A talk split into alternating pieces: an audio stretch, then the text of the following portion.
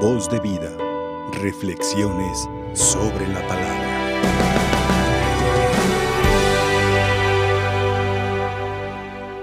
La palabra de este día. Estamos ya en la segunda semana del tiempo de Cuaresma. Y tanto la primera lectura y el Evangelio nos hablan de la misericordia de Dios. En la primera lectura del profeta Miqueas, donde dice: Señor, apacienta a tu rebaño con el callado. Tu rebaño que vive alejado de ti y vive entre, entre matorrales, entre maleza y matorrales. Pero tú vas en busca de tu rebaño.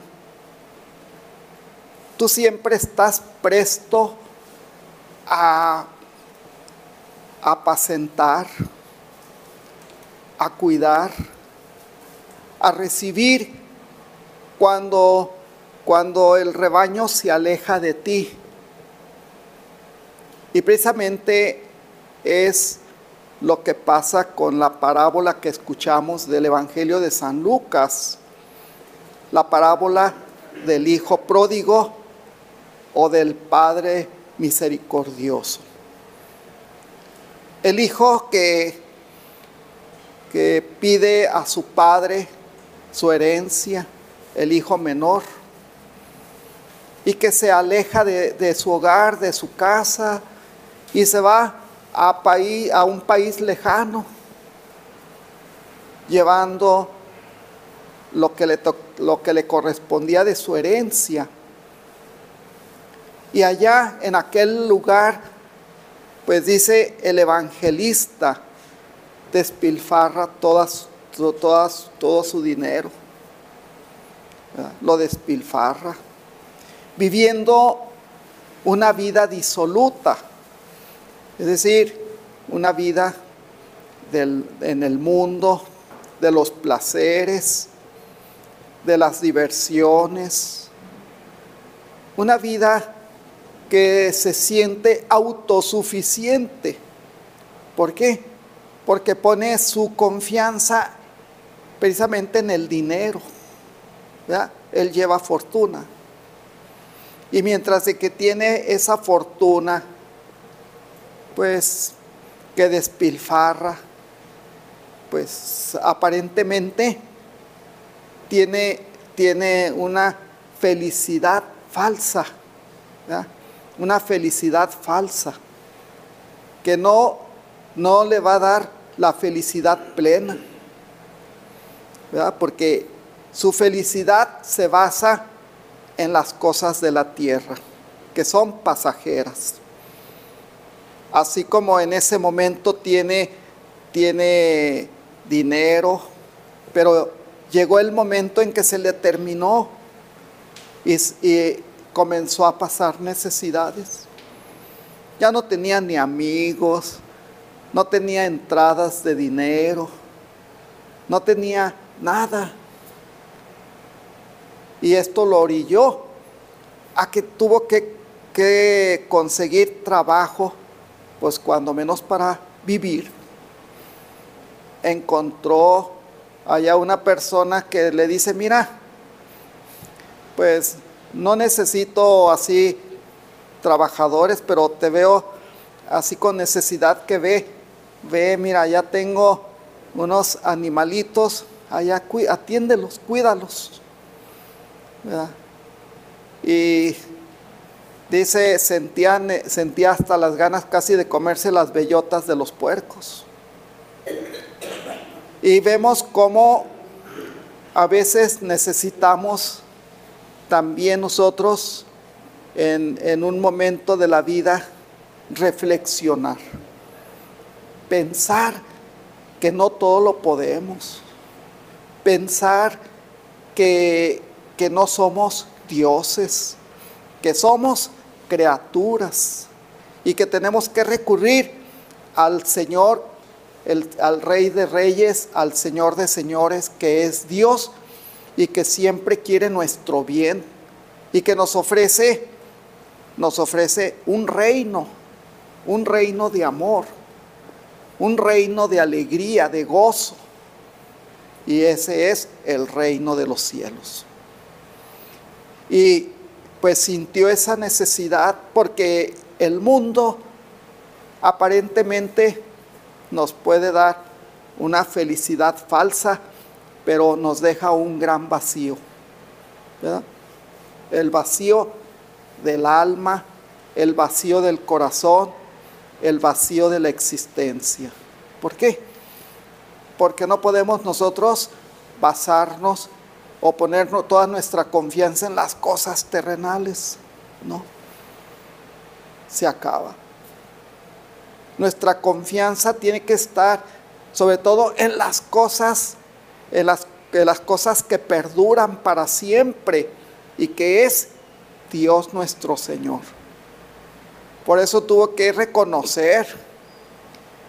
La parábola de la misericordia nos presenta al Padre, al Padre que nos ama, al Padre que es capaz de perdonar y es capaz de recibir a sus hijos que se encuentren, se encuentran derrotados, ¿verdad? Porque cuando vio a su hijo que regresó, porque su hijo recapacitó, en la casa de mi padre, hay, él tiene muchos trabajadores y viven muy bien, ¿verdad? Viven muy bien. Regresaré a mi padre. Y reconoce y dice, Padre, he pecado contra ti y contra Dios, y ahora no merezco ni siquiera llamarme tu hijo. Tómame como un trabajador. ¿Qué hizo el Padre? Se lo abrazó, lo besó y dice, vamos a festejar porque este hijo estaba muerto y ha vuelto a la vida, ¿ya? Y lo hemos encontrado. Entonces, hermanos, ¿cuántas veces nosotros también nos encontramos alejados del amor de Dios? Porque ponemos nuestra confianza en las cosas del mundo. Y Dios nos invita para que reflexionemos, para que nosotros pensemos que, que el, el camino seguro, el camino que nos lleva a una felicidad plena es Dios. Tanto con los momentos que vivamos de prueba también, ¿verdad? También tenemos pruebas, también tenemos problemas, también tenemos dificultades en la vida, también tenemos tribulaciones. Y cuántas veces la palabra de Dios nos anima para que ante estas situaciones no perdamos la fe ni la confianza en Dios. Recuerdo aquel pasaje del Apocalipsis, ¿verdad?, de San Juan, donde dice, estaba el Cordero, ¿verdad? Y pasaba, y Juan en la visión dice, ¿y quiénes son todos aquellos, aquella multitud que va pasando frente al Cordero, ¿verdad? Y son todos aquellos que han pasado por la gran tribulación, ¿verdad? Que quiere decir que, que, que en este mundo tenemos tribulaciones, pero que con la, con la presencia de Dios vamos a vencer y nunca vamos a ser derrotados, ¿verdad?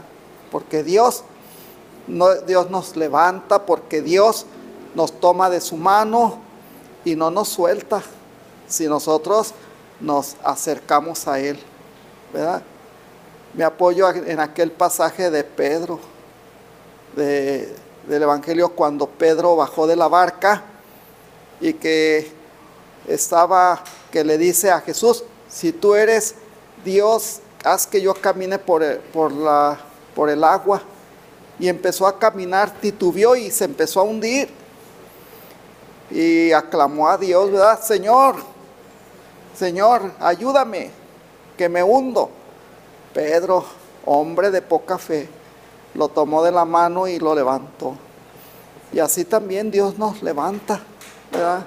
Señor, aquí estoy y tú ilumíname ante este problema, ayúdame porque pongo toda tu confianza en ti. Entonces, Él nunca nos va a defraudar, ¿verdad? Él nunca, nunca nos va a reprochar, al contrario, ¿verdad?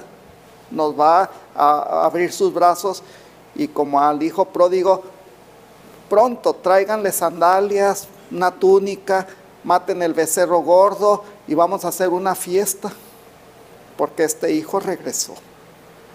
Entonces, todos los días hay que estar en el camino del Señor, ¿verdad? Con nuestra frente en alto, siempre reconocer nuestra fe. Somos, tú eres hijo de Dios, yo soy hijo de Dios, y a mucho orgullo, ¿verdad? Y a mucho orgullo soy un hijo de Dios, a mucho orgullo soy una hija de Dios, ¿verdad? Y, y, y, y siempre te, tenemos que estar con el Señor, ¿verdad? Echarle ganas, y en este, en este tiempo que estamos viviendo que requiere de apóstoles, ¿verdad? Todos nosotros somos apóstoles y que, que siempre llevemos en nuestro caminar de todos los días la palabra de Dios en el corazón y en nuestra boca, ¿verdad? Proclamar que Dios es nuestro Señor, que así sea. Amén. Voz de Vida, reflexiones sobre la palabra.